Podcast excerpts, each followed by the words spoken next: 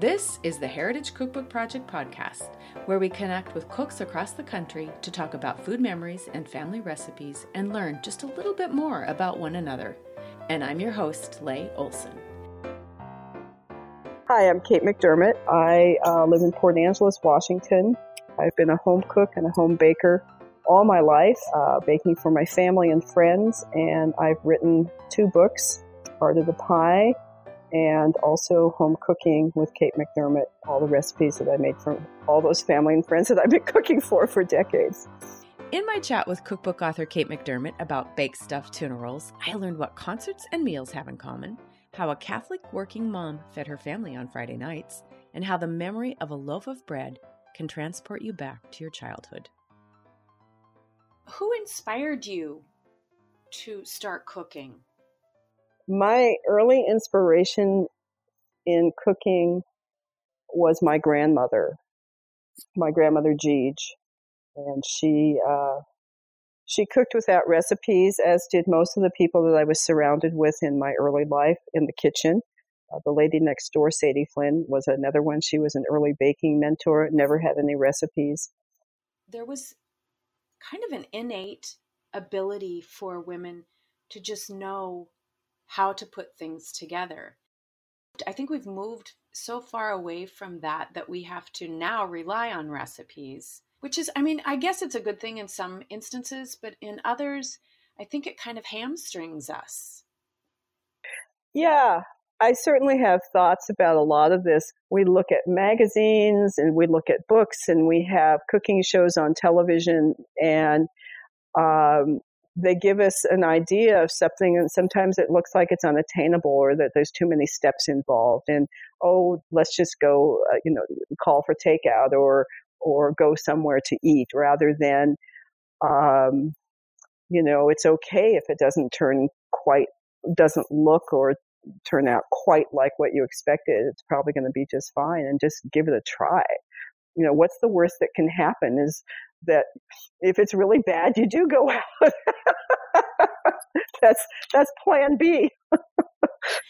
I think that's a really good point. We we've started to rely so much on recipes that we don't rely on our intuition that we can do these things. And the point about um, seeing things that have been propped and styled and feel unattainable to us, I think in many senses, we have really done ourselves a disservice. I do, I, I do agree, and there's something that I can equate that to. In my previous career of professional music, we listen to musical recordings that are perfect. And then when we go to a concert, if it's not perfect, what we remember is the mistake rather than that was a live performance. And, you know, so what if there's a, a mistake? I'm I'm there in a shared space with people listening to something, having having an experience with them, which is the same thing when I sit down at the table and share a meal with people. I agree and I love that. I think that the the whole part of the experience, it's not just about what the food looks like or what it tastes like, but it's that experience that we have with the people that we sit down at the table with the memory that that we were going to talk about today is essentially a, a, sandwich that your mother used to make, and it's called baked tuna stuffed French rolls. As I mentioned, that you know, my mom always made sure that we had dinner on the table. We sat down at six o'clock every night, uh, no matter what. She worked uh, and was always trying to find things that were quick and easy, not really uh, many ingredients that could just be put together and then popped in the oven and out on the table. It was a recipe that she would make for us on Fridays, uh, you know, because I grew up in a Catholic household and on Fridays you didn't eat meat. So we often had these stuffed French rolls on Friday nights. Is this a recipe that she found, do you think, or is it something that she made up? The story of these is that, um, first of all, I don't know whether there is a recipe for them. I can tell you that in the town that I grew up in, Santa Barbara, the news press in Santa Barbara, they always do a feature on previous um, uh, El Presidentes.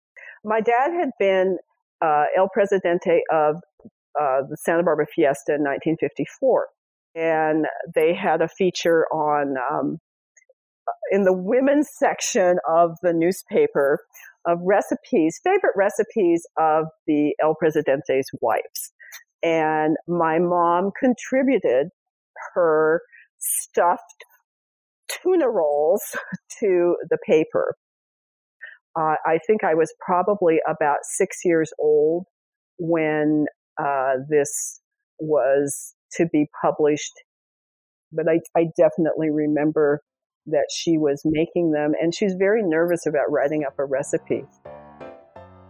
Coming up after the break, creaky wooden floors, the aroma of freshly baked bread, and small independent stores.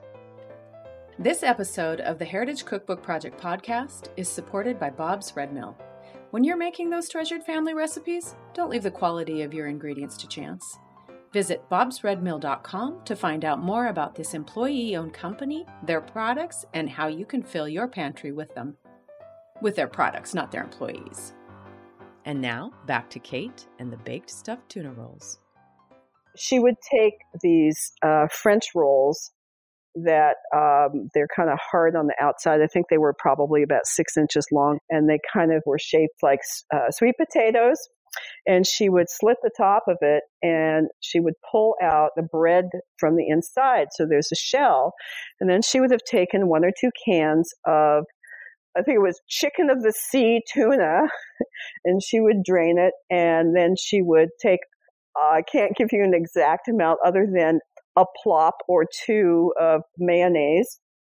And uh, we were a Best Foods family. I know that there were people that were the Kraft mayonnaise people. You know, we she liked Best Foods, and um, she would plop some of that into uh, a bowl with the tuna. She would finely chop some onion, finely chop some celery, a little squeeze of lemon, and she would mix it all together and then she would take a spoon and she would put this back into the empty hollow cavity of the French rolls. Then she would secure the top of the French roll with two toothpicks that were um, done in a little X on top. And she brushed the rolls with melted butter and she put them into an oven probably around 325 and they just heated up and the outsides got a little browner and more golden and we loved them they were just wonderful but i remember going to the grocery store down the street uh, it was about a block a block and a half away from us and um, quality foods and they had the french rolls from Vior's uh, bakery and there was a little truck that would run around town and deliver these rolls. The memory of that bread, of being a little girl walking into that store with its wood floor, and I can remember hearing the squeaks on the floor, and there was the rack that had the white bags of bread. Picking that loaf off of the rack, and it was warm the aroma. I can just be that little girl again. I could literally see that store as you talked about walking in and the floor creaking and the the shelves and the bread and the, even the smell. Oh yeah. And you know, in those days, the storekeepers knew you.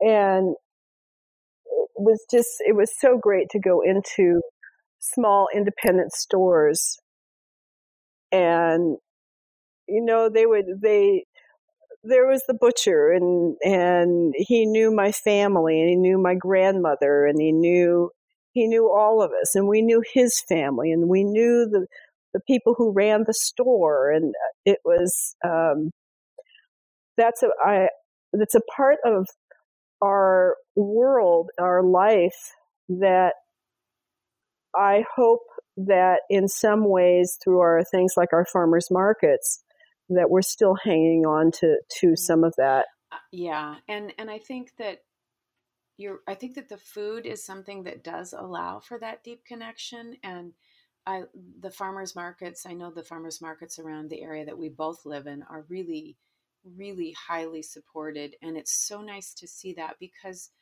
food is it's so important to us. It's something that connects every single one of us. Every single one of us eats, and um, we have memories around our food.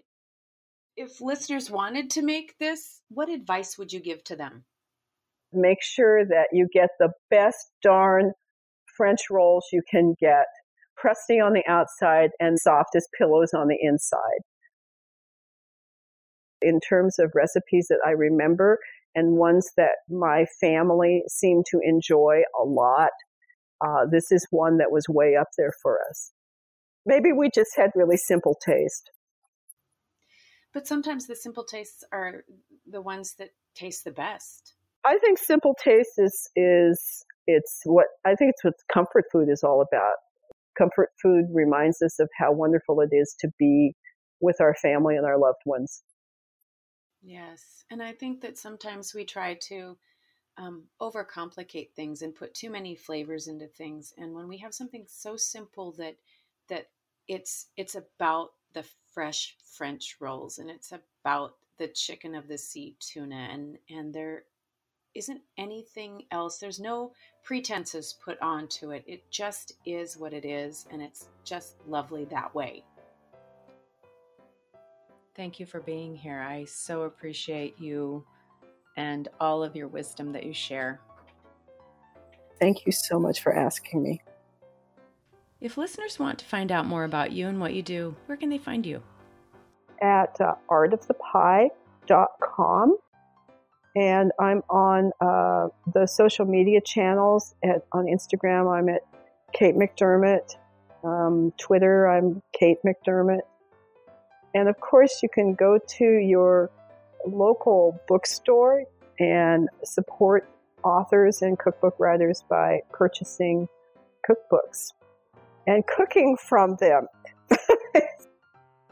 If you enjoyed hearing Kate's memories about baked stuffed tuna rolls and want to hear more stories like this, please subscribe wherever you get your podcasts. And if you could take five minutes away from the cutting board and leave a rating and review, it'll help me reach more people like you who love stories about food. The full recipe for baked stuffed tuna rolls can be found at theheritagecookbookproject.com. And don't forget to register for access to the printable cookbook pages. Cheers! Oh, and the name of the bread that Kate referenced is called pain d'épi. It's essentially a French baguette shaped like a staff of wheat, although the literal translation is ear bread because of the shape of each of the rolls.